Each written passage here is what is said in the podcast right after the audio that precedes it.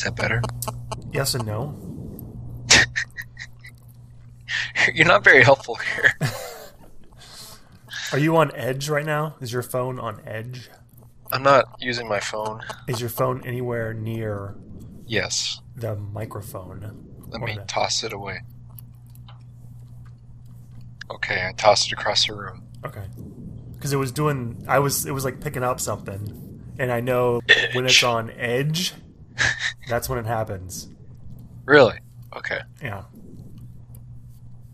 Okay. Was Well, it on edge or not? I don't know. No, I'm, just, I'm asking on- you. It's on Wi-Fi. I don't know what to tell you then. It, if the phone is five feet away from me, is that a safe? Is that the safe zone? I don't hear it now. Welcome to the podcast. Are we starting? Have we started the show already? Is that what you're saying? I don't know what I'm saying. Because I can, I need to spit my gum out if we've started. Oh, what kind of gum? I don't even remember. It's green, minty, fresh, something. You don't. You don't remember. You just stick things in your mouth without looking at what it is. I, I- it's I know it's gum. I don't remember the brand. Extra is that a brand? Maybe it's extra. I think that's a brand. Let's go with extra. But I, I- don't. I don't uh, consider this some sort of endorsement of this kind of gum, nor is this product placement or sponsorship. It's just I a trust me, brand I, can remember. never- I would never endorse any type of gum because I am a strict non-gum chewer. I tell you what kind of gum I would endorse. There's only one brand of gum, and I don't think it exists, but there is only one brand of gum I would endorse. Okay. It is gum that was made by Pepi Foods. Pepi Foods, yes, I agree with you. If Pepi Foods came out with a gum line, I would buy a pack every day. every day, Pepi Foods. Yeah, every day. I have no idea if they have a brand of gum or not, but if they don't, they should. I don't even know if Pepi Foods is national. Doesn't matter. I would drive to Florida and buy Pepi Foods. You wouldn't have to drive to Florida. Gum? You could just maybe mail order it. I wouldn't. I would. There's probably a better way of getting it. Maybe, but then I want to get to meet the Pepi Foods people. Well, they have trucks. They should deliver them to you. oh, okay. So they would bypass UPS and FedEx and just drive to my house. Right. They would drive from from Florida all the way to Nebraska. I think. I, I- think.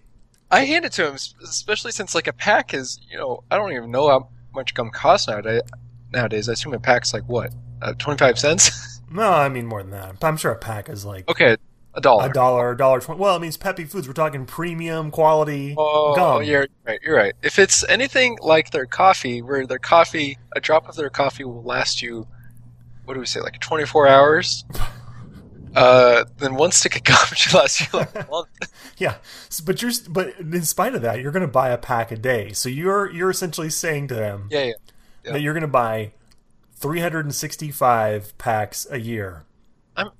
It's Pepi Is it- Food. It's essentially becoming Willy Wonka, where they're just creating these these incredible foods that there's there's you know no human being has even the right to, to drink it or chew it. It's amazing. exactly.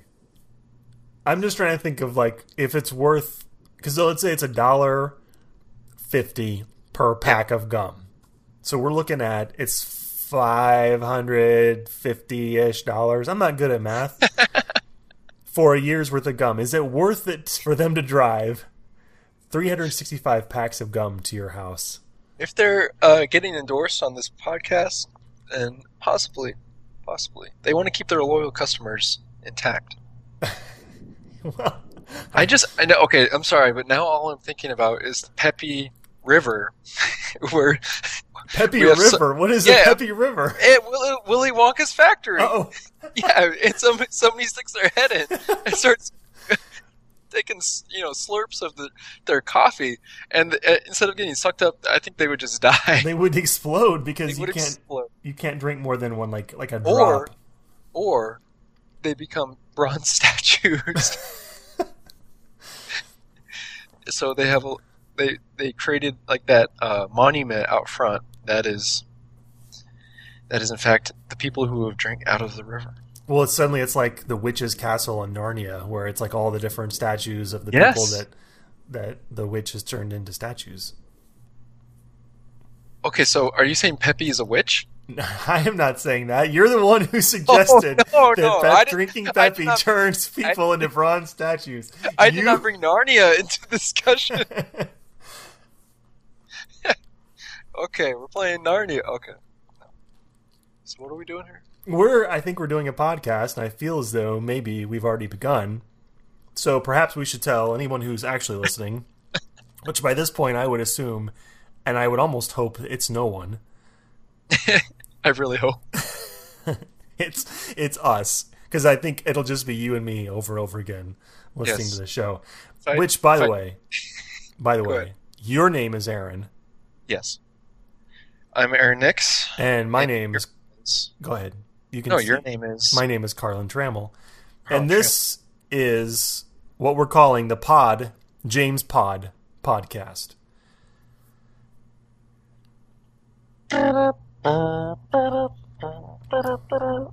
So what I see this as being is an in-depth look at every last James Bond film that has ever been made.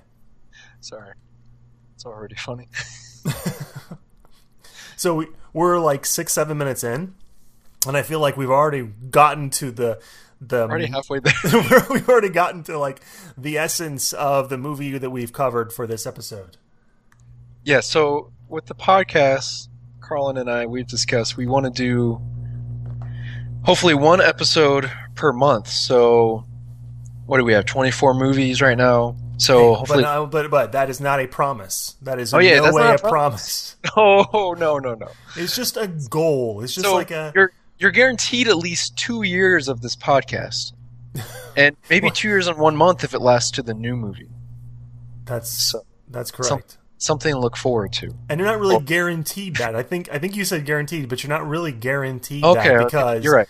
because we're only eight minutes in. We might we might give up. We might stop. We might be like, I'm done talking to you, Aaron. I might just get sick of James Bond.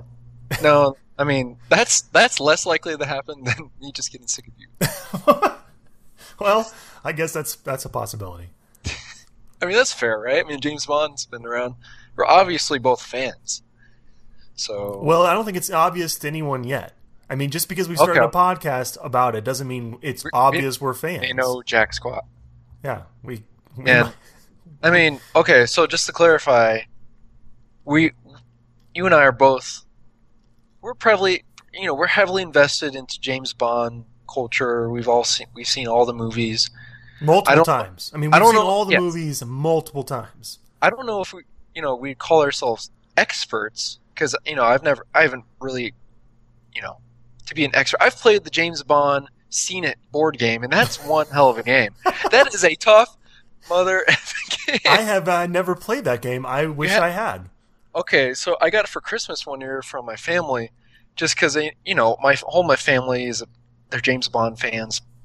Grew up as a James Bond fan. They gave it to me for Christmas one year, thinking, "Oh, let's play this as a whole family." Right. We stick we stick the DVD in. We we start it. Oh, you we clean made house. You clean house. no no no no no. We as a whole, as a family, we maybe got ten out of hundred questions right. Really? I mean, granted, this was back in like 05 or 06, whenever those games were coming out. And it was the toughest game I've ever played. So Can you I'm, remember a single question that they asked?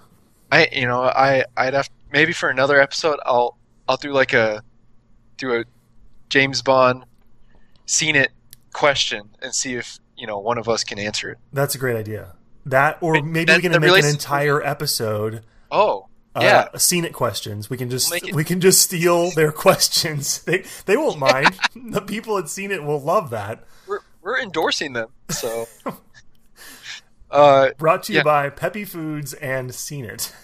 So no, I I would not call myself an expert because to be an expert, I think you have to, you know, get at least ninety five percent of all those questions right. Do you think it's ninety five? Do you think that's the uh, mark? Isn't that the scientific way? I don't know. oh, I don't. I don't know what expert is. Just throw numbers out there. I'm just throwing numbers out. I mean, I would I would say you'd be all right with ninety percent. I don't think it has to be ninety five. Okay, okay, 90. 90. Yeah. We'll go. We'll That's go an that's an A on most grading scales. ninety. Yeah, It almost, it always took me like a 94 to get an A. It depended, depending In on high your student or your and your teacher. Apparently, you went to a really easy school. I went to yeah. I mean, Or do hey, do you want to talk about my school or do you want to talk about James Bond? Let's talk about James Bond at your school. because I have lots of experience with that. My- James Bond was never at my school of 400 people in small town Illinois. James Bond never showed up there. In fact, in fact, I dare say, in fact, just to give give you a little background, I, I mean, we can talk about this too, or we don't have to. But I am, I am actually, in the grand scheme of my life, I've only been a James Bond fan for the back half of my life. I did not grow up a fan of these movies. I did not grow up as a young kid and into high school enjoying these movies. In fact, the first movie I ever saw was the movie that we're covering for this episode. Are we getting to that now? I was trying to transition. I was trying. I was no, like, "How good. can I do it?" And I figured out a way. I did. so it. you're saying that you have no nostalgic feelings? nothing before, like, mm-hmm. because ninety five. I think ninety five was when Goldeneye came out. Correct? 95, 96? Correct. Yeah. I don't remember. I didn't look. 90 I didn't 95 research it. 95 is the official. 95. Hey, 95. I know that because I'll tell you later on the episode. Okay. I can't wait. So It's a 95. little teaser. It's a little teaser. Ooh. Somebody was just getting ready to turn this episode off, and they're like, "Oh no, I'm staying on." Oh, it's, 95 was I would have been in uh, college at the time, university, as some people call it. what do you? Did you go to? Did you go to school in England? University. I'm just I don't have no idea who's listening to the show. I'm trying to be I'm trying to reach everyone. Well, you we are talking about James Bond here, Yeah. English Enterprise. So okay, you went to university. I went to university. Uh, yeah, so '95 I was in university. I so that's uh, I that's when I first watched a James Bond movie. I think I had seen a few minutes of Goldeneye or Goldfinger before that, but I caught it like near the end, and I didn't know what was going on, and I just I could never. I think part of it too was like it was a little on the violent side, and you know, like there was the the sex and all that stuff. So when I was really young, I, I just I don't think my yeah, parents exposed me to it, and then and then I just never had any. I don't know. I think I think just part of it was like I didn't want to watch old movies, yeah, yeah. but So who who did somebody inspire you to watch Goldeneye, or did you go see that with somebody? no, I think it was one of those things where I just I I felt like it was a hole in my collection of interests, and and uh, it had been so long since there had been a Bond movie because I think the previous one was '89 with Yeah. uh, Yeah. uh, License to Kill. Yeah. Dalton's second and last movie. The previous one had been so long that that GoldenEye, when it was marketed, it was almost marketed as a jumping on point. Like this Yeah. is you know this is Pierce Brosnan. This is a new Bond. It's a. It was like it was almost It was like this re- was revamping. yeah, this was the place to come in. And in fact, you know, it was a new M. It's a Bond for a new uh, you know, Totally. post Cold War Bond. Totally. And, and so I looked at it as, you know what, if I'm gonna get in, I'm this is a place to start. And so that's a what I did. I. I jumped in and I started with Goldeneye, and that's what we're covering today. Well, that that is a. I think, I think you did it the right way. If there was one movie to start with, especially if you started watching them when you got older, Goldeneye is a great place. And I, um, so to listeners, listeners, The two of us, we were the two of us when we listen to this later. I, I'm I'm I'm slightly younger than you by you know. about uh, twenty years. You're about twenty years. younger than- 25 years. Twenty-five No. years younger. So enough of the age gap. So I Because you're up- ten. You're ten right now, right? I yes. Oh, And so you have a great beard for a ten-year-old. my parents got to stop giving me those pills. I so I grew up with James Bond. Um, you know, from you know as early as I can remember, four or five years old. Um, in the in the late '80s, um, my my parents were you know fans, but it, it was really a, a, you know I give all credit to my my papa, my grandpa, my dad's dad, who was so obsessed with the movies. He had every movie on Laserdisc, and he was just a really big fan. So my my font my clearest memory of first movie I watched. I know it wasn't the first movie I watched because I'd watch them with them all the time. My mom hated it because you know, like you said, the sex and the violence. But my clearest memory is him sticking that huge pizza-sized laser disc into his mega-sized TV. And this is 1995, and it was incredibly huge at, for the time. And I and the opening, uh, I don't know if it was a United Artists opening intro. It might have just been like the DVD, not DVD, like the Laserdisc intro, like "Welcome to Laserdisc." It was like a helicopter flying over buildings, Yeah. and like a helicopter like explosion, Laserdisc, and I was like, "Oh my gosh, this is gonna be amazing!" and right after that, GoldenEye was cemented in my mind, cemented as being like the greatest thing I've ever seen. And shortly so you after first that, watched this on Laserdisc, just to clarify. yes, yes, I did not see this in theaters. Okay. And shortly after that, that's what inspired me. Uh, you know, I, of course, watching all the rest of the movies, I went as James Bond for Halloween, like three years in a row, like fourth, fifth, and sixth grade, and then I, for career day, in central in middle school, career day, you know, everyone's dressing up in doctor scrubs and firemen. I came as James Bond, and I had to explain to every teacher that no, I'm not a waiter. I'm a secret. I'm a secret agent working for MI6. And they were. I, So you're not really a great secret agent if you're having to explain it. Like actually, when they thought you were a waiter, you were doing better as a secret agent. I should have just kept that going and like pulled out my gun. To Uh, so anyway, so yeah, so we have two very different time periods of our lives that intersected with Goldeneye, and I, I like that. I like that we're doing this as our first movie. Yeah. Well, so Goldeneye, um, I've rewatched it again here just uh, recently in order for us to talk about it, and uh, I assume I- you did as well. You Yeah. were supposed to. I don't know if you did. I'm assuming I you watched did. it last night, uh, and make, my wife was not a fan of me watching it last night. That's, I'm like, I have to watch this movie. We're going to talk about it tomorrow. Well, why do we have to watch it right now? like, you don't understand. I work tomorrow. There's no way I'm going to watch the movie. right? talk. Because you So- you would not watch a movie while you worked. That's not something you do. You're not that kind of guy. oh, little little do the lis- listeners know. They don't need to know that, Kron. Okay. I yeah. Well, I didn't say anything about it. So, anyways, Goldeneye. I watched it again, and uh, I you know I, I just to clarify, listener, I I'm aware. I think we're both aware of some of our feelings about this movie. Like I'm a, I'm aware of like your your thoughts when you first watched it a long time ago. So I'm, I'm really interested to see what how you how you approached it watching it two nights ago.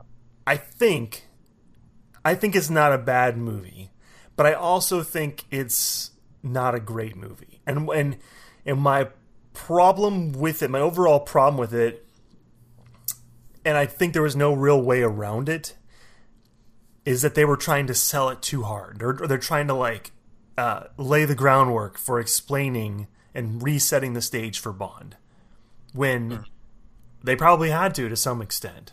But there's a lot of uh, dialogue that is very expository, where uh, the the Sean Bean character is there's these little throwaway lines where he's saying things to Bond of like you know does that silence the voices of the women you didn't save and and and love that line. Sorry, it's so cheesy, but I love it. And then the the uh, even at the beginning of the movie when he's doing the uh, I would say almost nearly absurd car chase with Famke Janssen's character, and he's in the car with the the therapist or the whatever she is psychologist. Moneypenny. No, not Moneypenny. Oh, the okay. Oh, the the beginning car chase. The beginning car chase. Did you? I thought you said you watched it. No, I didn't. I was no, I was zoning out. No, I'm just kidding. Go ahead.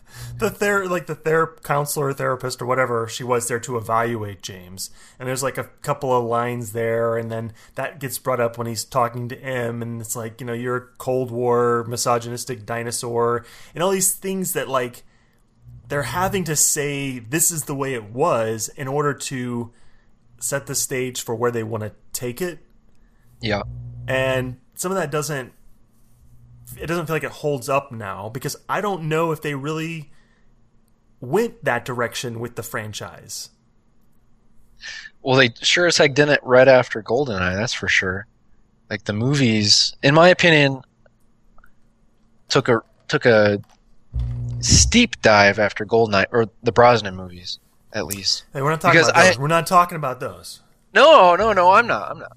But I, I agree that there was with Goldeneye, they did have to set the stage again. They did have to almost relaunch Bond for a whole new audience, a whole new generation, because it had been six years. Like you said, the Cold War is over. This is the first post Cold War movie. This is the first movie not based on Ian Fleming's works.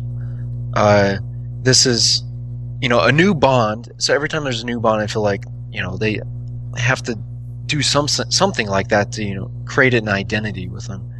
And I thought they did a pretty, as probably as good of a job as they could have done without totally rebooting the entire series. You know, I think the style, the stylistic choices they made, um, were were well done. I thought, um, you know, Goldeneye is much darker, it's grittier right from the beginning. It's boom, it's action, it's in your face, and it's you know, Bond movies are always very reflective of their times. That's what I love about the franchise. You can you can tell if a movie is made in the 60s, 70s, 80s, 90s, or current based on how Bond is portrayed, based on how the action feels. And Goldeneye is very much an action movie, um, but yet it's very uh, true to so many key Bond elements. Um, uh, you know, there's there's so there, it's just such such classic Bond. Uh, you know, with the, the casino and the gambling and the women and the and the villain and the Russians and and everything, but yet it is revamped. And I and I I liked the post Cold War story about it because you know it's still still in people's minds. Um, it's still very fresh, and I, st- I think there's you know a lot of people wondering, you know, is it really over? Is there there's still a lot of questions out there? Can we really trust Russia? And I thought it was a very natural way to go about it, And I think people are still asking that question today. You know, can we trust Russia? especially since they're questioning whether or not we give the president Super Bowl rings. But um, yeah, so I, I really appreciate that, and I always put myself like w- while watching a movie, how how did that audience view it at the time? And because it's so easy right now to look to look back at it, and yes, Goldeneye's dated. Yes, every Bond movie's dated. Um, you know, 20 years from now, am I going to look at Skyfall? Well, S- Skyfall's not a good example because it's so old-fashioned, but you know, like Die Another Day. It already it seemed ridiculous the year it came out, but 20 years from now, yeah, I'm gonna think all those movies are very dated. But GoldenEye, I, f- I felt like as far as technology and gadgets and all that stuff was very smart the way they did it. Yeah, not. I would. I would say, and in some ways, Goldeneye doesn't feel all that dated. It's got a relatively classic plot going on, although there are some things I don't like about how they get there.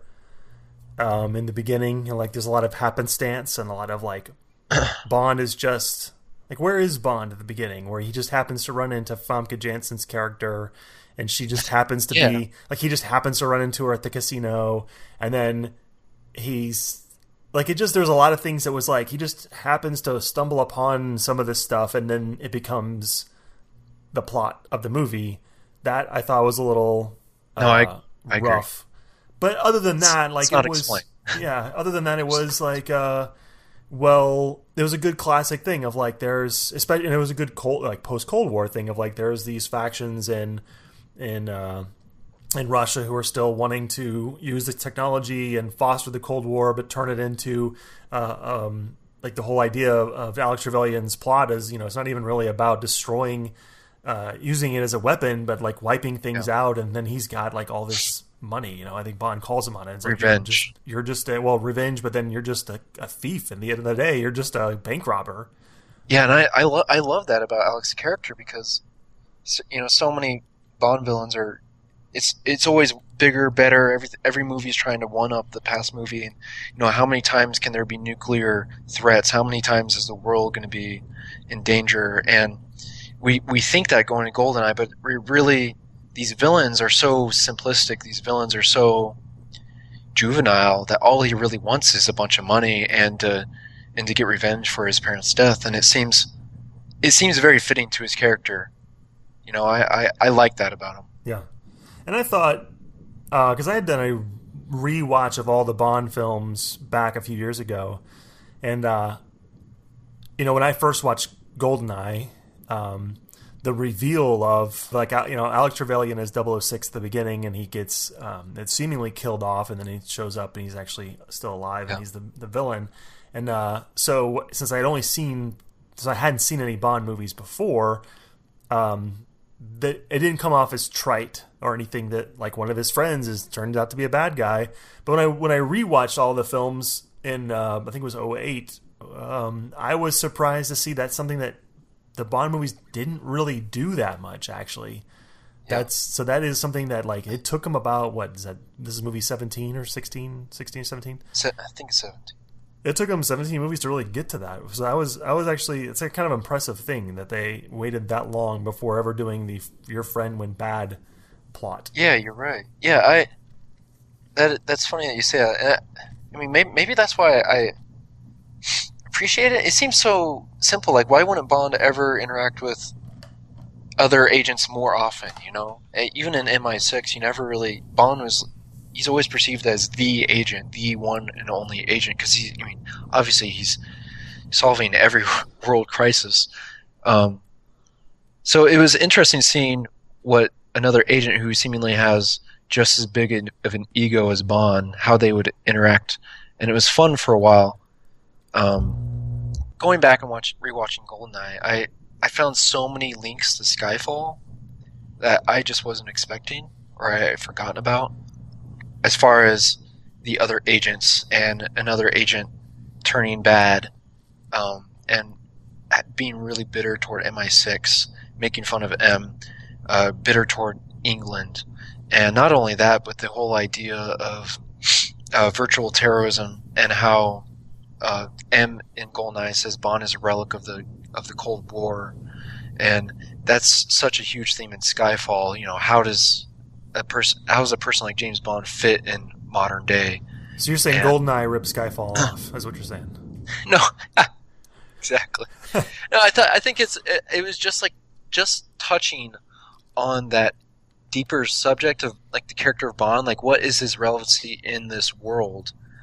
And Skyfall, I felt just honed that so much more and uh, made turned that whole theme into the movie. And, and Goldeneye, I think that comes out with Boris and um, and James Bond, whereas at the very end when Boris is recalibrating the the satellite and Bond simply takes a a metal bar and sticks jams it into a gear and jams the satellite from you know getting back into uh, position and that's it's so simple but you know it's how somebody like him can beat technology Yeah. and and you know that leads up to so many of the Bond movies after Goldeneye I, I think it was a good jumping off point Yeah, I think so. What any uh, favorite scenes in the movie? Oh, favorite scenes? Uh, the well, so many, but the the opening. I absolutely love this opening. It may be my favorite opening in all James Bond movies, just because it is. There's no explanation. There's no context. Uh, there's no introduction of Bond.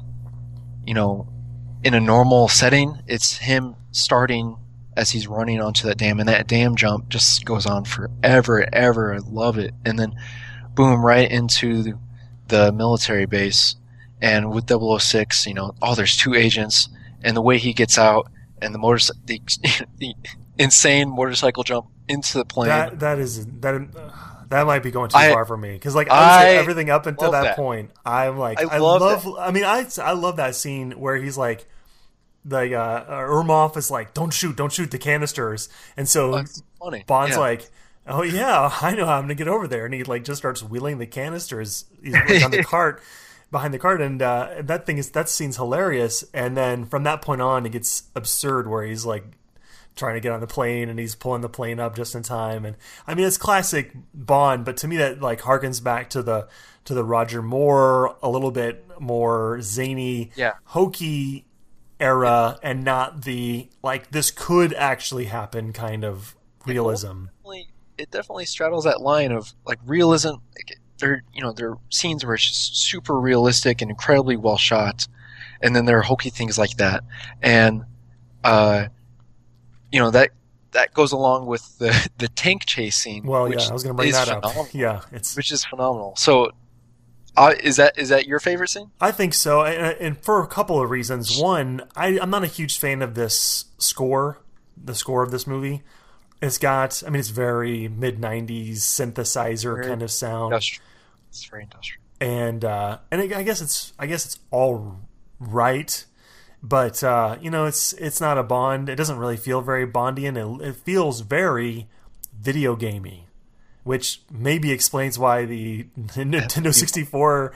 ga- I don't know. Maybe it has nothing to do with that, but like the Nintendo 64 game was very popular, and uh, so I guess see, like later on, they were realizing that that um, that music wasn't working for that scene, so they brought in another guy to kind of help compose it and give it, you know, the classic Bond feel with the brassiness. And so as they're doing the archive chase, and then he gets out and he does the the tank chase scene, that's all. That brings back in that very you know, the big Yeah. brass and everything. So Yeah. there's that, and then yeah, the fact that he's he's he's got a tank and he's just driving around town chasing after these guys driving through buildings and driving under statues and rolling over cars.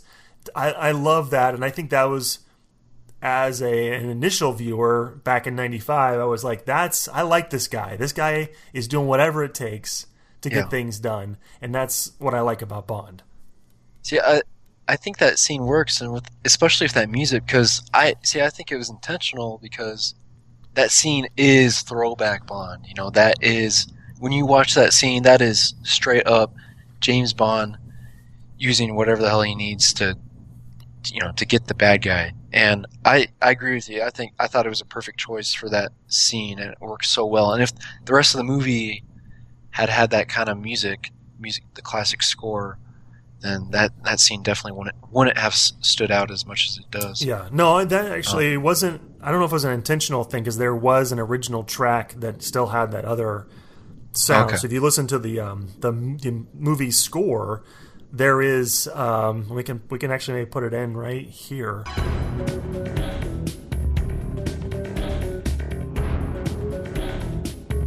There is a during the tank chase scene. There was a different original track, and they replaced it later on because Oh. it wasn't working. Gotcha, gotcha. Well, that's cool. That's a cool little tidbit. I, I didn't know. So And now you brought. we learned something. We brought something to the table. People learned You're something. welcome, listeners. you brought up the video game, and it's so it's so hard to talk about GoldenEye without talking about the video game and its impact. And I I told you for listeners that you know were waiting to find out how I knew it was 1995 because I I was thinking about GoldenEye, the video 007, the video game, and I was looking up some info on it just this just to see some stats of how you know, popular it was and everything. It says it was 1997. I was like, wow, that seems late. So can't, I cannot believe it came out two years after GoldenEye because in my mind, the video game and the movie are just they, they mold into each other Uh-huh. because when I because the video game is at the time is so expansive and so it was realistic and followed the plot almost uh, identically and you playing as Bond that you just saw in this movie that was just the coolest thing to me. And you know it really revolutionized uh, first person shooter games and multiplayer modes and everything. And that, that game was you know it's one of Nintendo's most popular games ever. And I think that really cemented GoldenEye you know, for a whole new generation, for a whole new audience that may have never really been interested in Bond movies before. And that's why I think GoldenEye will always stick out when talking about Bond movies. Um, you know, forever, I think GoldenEye will always stick out as being one of the most popular, one of the most well received movies. Probably a lot to do with the video game. And that's, I think that's really cool and really unique, you know, uh, in, for movies in general, mm-hmm. um, that have such a popular game to go with it. Yeah, I, I think so. that game too had um, guest stars from other movies. I yes. like Jaws and Oddjob and other characters yeah. might have been in it, like as little hidden hidden yeah. skins or something like that. And yeah, that there's so many cheats and like the you only live twice mode, and you could have the golden gun. That's right. Yeah. And you know lots of different things. And, and I like, it's really well done. I like those throwbacks in the game where it's you know, that's a whole other topic for discussion some other time. Maybe yeah. do a whole show on this. But the idea that Pierce Brosnan's Bond is the same character as Dalton's Bond, is the same as Moore's Bond, is the same as yeah. Connery's. That uh, to me is fascinating uh, because because of the you know the age range of the you know the, the big time range that that exists. Um, mm-hmm. But uh, but I think I like that because saying this you know Goldeneye and Pierce Brosnan and this character is the same it is all, yeah, all that history matters. We're not throwing it away. It exists, and that the game kind of did that. Yeah, it was a, it was a great tribute, I thought, and that brings up an interesting point about Bond. About there's always this unspoken thing about you know when they switch actors. Does that mean the the history of that actor's movies is with the character? Do, do we actually believe this character has lived through all these missions but stays young? You know what? How how as an audience are we supposed to understand?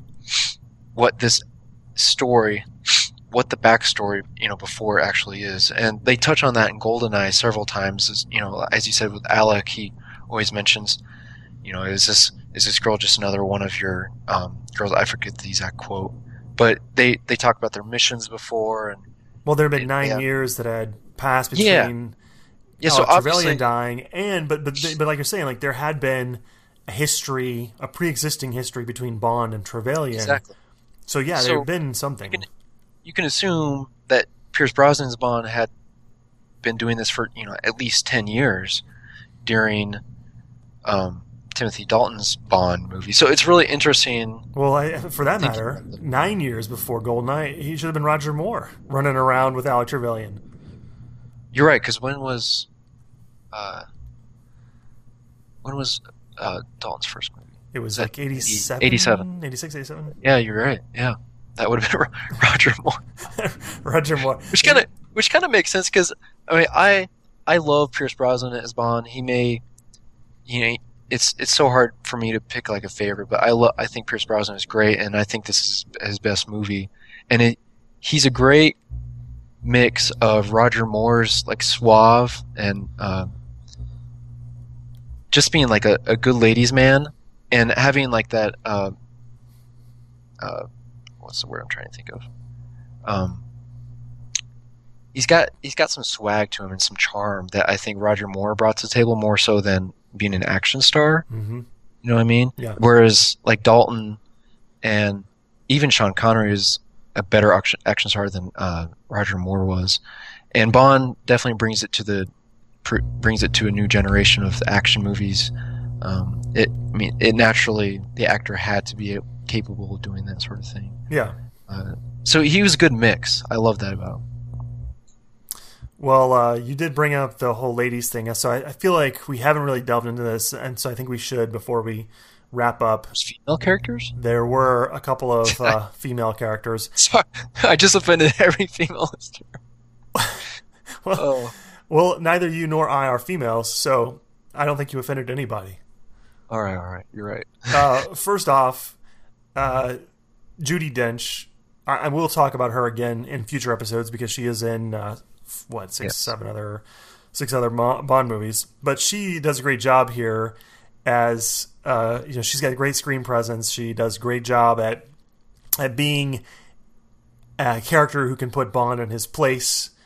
I think that's something that M always has to be able to do, and she does it wonderfully and sets the stage very nicely here. I like how they set up this whole she's an accountant or she runs numbers and she runs things like like via stats and scenarios and things and I don't feel like they ever really touched on that in the other Bond uh, the Brosnan movies again but but that aside um, yeah I thought I mean I I love Judi Dench in all the movies and I think she's uh, the most memorable M and she actually makes a character a character memorable and her being making M, and, M a woman was brilliant, and I think it really plays well with uh, who James Bond is. And I thought it was definitely needed, you know, in the '90s, have a strong female character in these stories rather than just a romantic interest. Yeah, um, definitely. And Judi Dench was, you know, spot on casting. Yeah. And I, I love that she stuck with all the movies through all the years. Um, you know, bravo to her. Yeah, for sure. Um, and then the like the more traditional Bond girls, you know, you had uh, Famke Janssen playing the bad girl, bad Bond girl, because I guess the, the classic formula there's usually two. Xenia. Yeah, usually usually two. One turns out to be bad, one turns out to be good, and so yeah, Famke Janssen's playing the Xenia Onatopp character. Talk about another throwback. Good lord. well, yeah, there. I think it really got away from the crazy names for a while, I think, and then they they got way they went back to it with her, and I don't think they've really done too many since her. But the whole uh, straight up with a twist. the, but the, the you know the crazy names for the the female characters, and she's uh, yeah she's real over the top, classic. Um, she does a good job, and then uh, Isabel uh, or something. I don't know how you. Oh yeah, that's that's pretty good, I guess. As uh, Oh, Natalia. Natalia, Natalia yeah. yeah. Uh, she's fine. She's a fine. Uh, she's very girl. pretty, and she's. I mean, most Bond girls are, and yeah, Natalia was a little a little forgettable. I I felt like I was always a little a little annoyed with the romantic relationship in this in this movie just because the rest of it is so well done. And you know, most most Bond romances are so forced anyway. That's the whole idea is that he goes from girl to girl in every movie. But uh, again, in this movie, it didn't it didn't really fail. That you know, it felt a little forced, and most Bond girls are throwaway characters. I feel like usually. Yeah, most of the time. Yeah, most that's, of the time. That's how it is. Sorry. Sorry, Bond girls. But um, okay, so Bond cars because I I have thoughts on the Bond cars in this movie or Bond tech. Um, well, first, yes, I love the look of the Z3, and it is a crime that that thing never got to do anything but drive them to like where well, I can't remember they like drove like maybe Cuba. two yeah. two feet in the car. yeah. I actually have sitting on my desk a little like die cast Johnny Lightning of oh, the Z3 and the Aston Martin. That's and, so funny. And because uh, I, I the car is great, it's like just a great looking car, but it never does anything. I that's so funny because okay, when the movie came out and I saw the Z3, I saw the, the baby blue Z3 GoldenEye. It it has since been like you asked me what my favorite car is. Like if I bought if I could buy any car in the world, I would tell you BMW Z3 from GoldenEye, because that. Oh, I agree. I loved it. I just as it, you know, I just fell in love with the look of it. I thought it was so cool looking, and then even later on, like the Z4 or something, I just, it just kept getting better and better, and um, it is. It's so sad because they hype. I felt like it was just one big commercial. They Q spends like two minutes showing all the gadgets on it, and and then they they show uh, the shot in Cuba when they're driving. I'm like, oh, okay, yeah. What are they gonna do? I see an airplane coming. oh, here, some, something cool's gonna happen. And then the plane lands and they stop the car. And I'm like, what? Come on. Yeah, I guess the whole product placement thing came late enough that they couldn't develop anything for it. But I'm like, still, I'm like, how did you? I don't know. How did sad. you? Sad. At least we got a, a, cool Aston Martin little car chase at the beginning. Yeah, yeah. But oh man, that Z3, it's a shame. That's like that is my single biggest gripe with GoldenEye is not having, you know, setting up the Z3 and then not using it at all. Yeah, well, and then I would because then I thought, all right, well, they're setting it up in GoldenEye, they'll use it in the next one, and then they don't even it doesn't even show up, and so that's my single biggest gripe with that movie. But we're not talking about that movie yet. We, we aren't even naming names. that movie. oh, that's funny. All right, well, uh, GoldenEye is what we talked about in this episode, and and I don't really want to get into the whole ranking thing because I feel like it's hard, and every time, every day, you could feel like it's a different. I you could rank things differently. I But- agree, and but- especially especially since we're going out of order. Yes, we are going out of order, but I I, I do want to ask. I think that, at least from my standpoint, when I rank these things, I can say there's probably three groups. There's the group in the top. These are my, you know, these I think these third of the Yeah. movies are the best. These third are in the middle, and these third are in the bottom. Yeah. Which third, you know, where would you kind of place it? Oh, the top. The top. It's Okay. it's if we're talking thirds, GoldenEye is definitely top, and I I'm not gonna give it a number or anything, especially since I'm revisiting these movies. I don't want to have that preset number or anything, but it's it'll always be in my top, uh, just because of the nostalgia aspect, and I think I really do love the jumping off point, and I love Brosnan, and I, I think it'll it'll always stick in my mind, um, there at the top.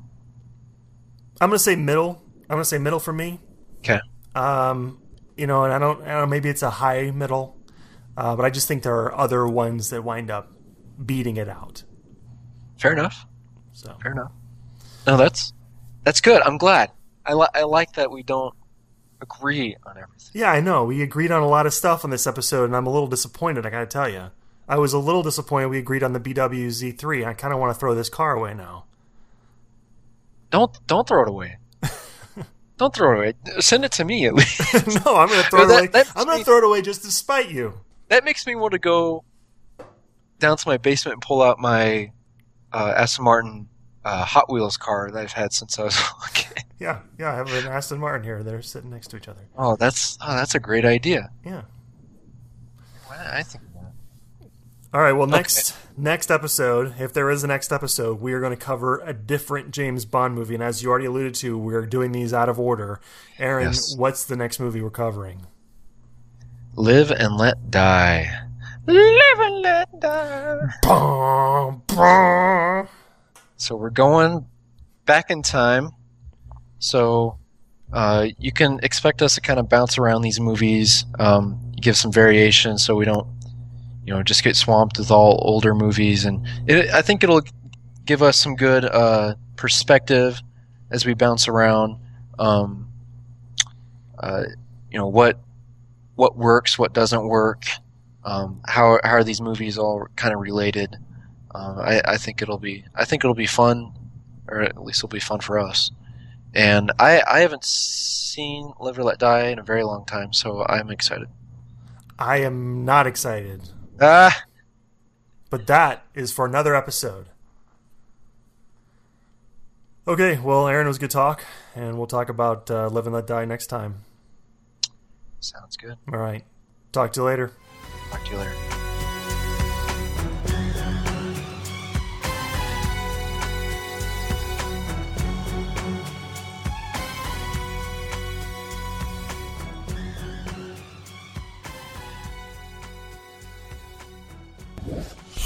Atomic Geeks Podcasting Network.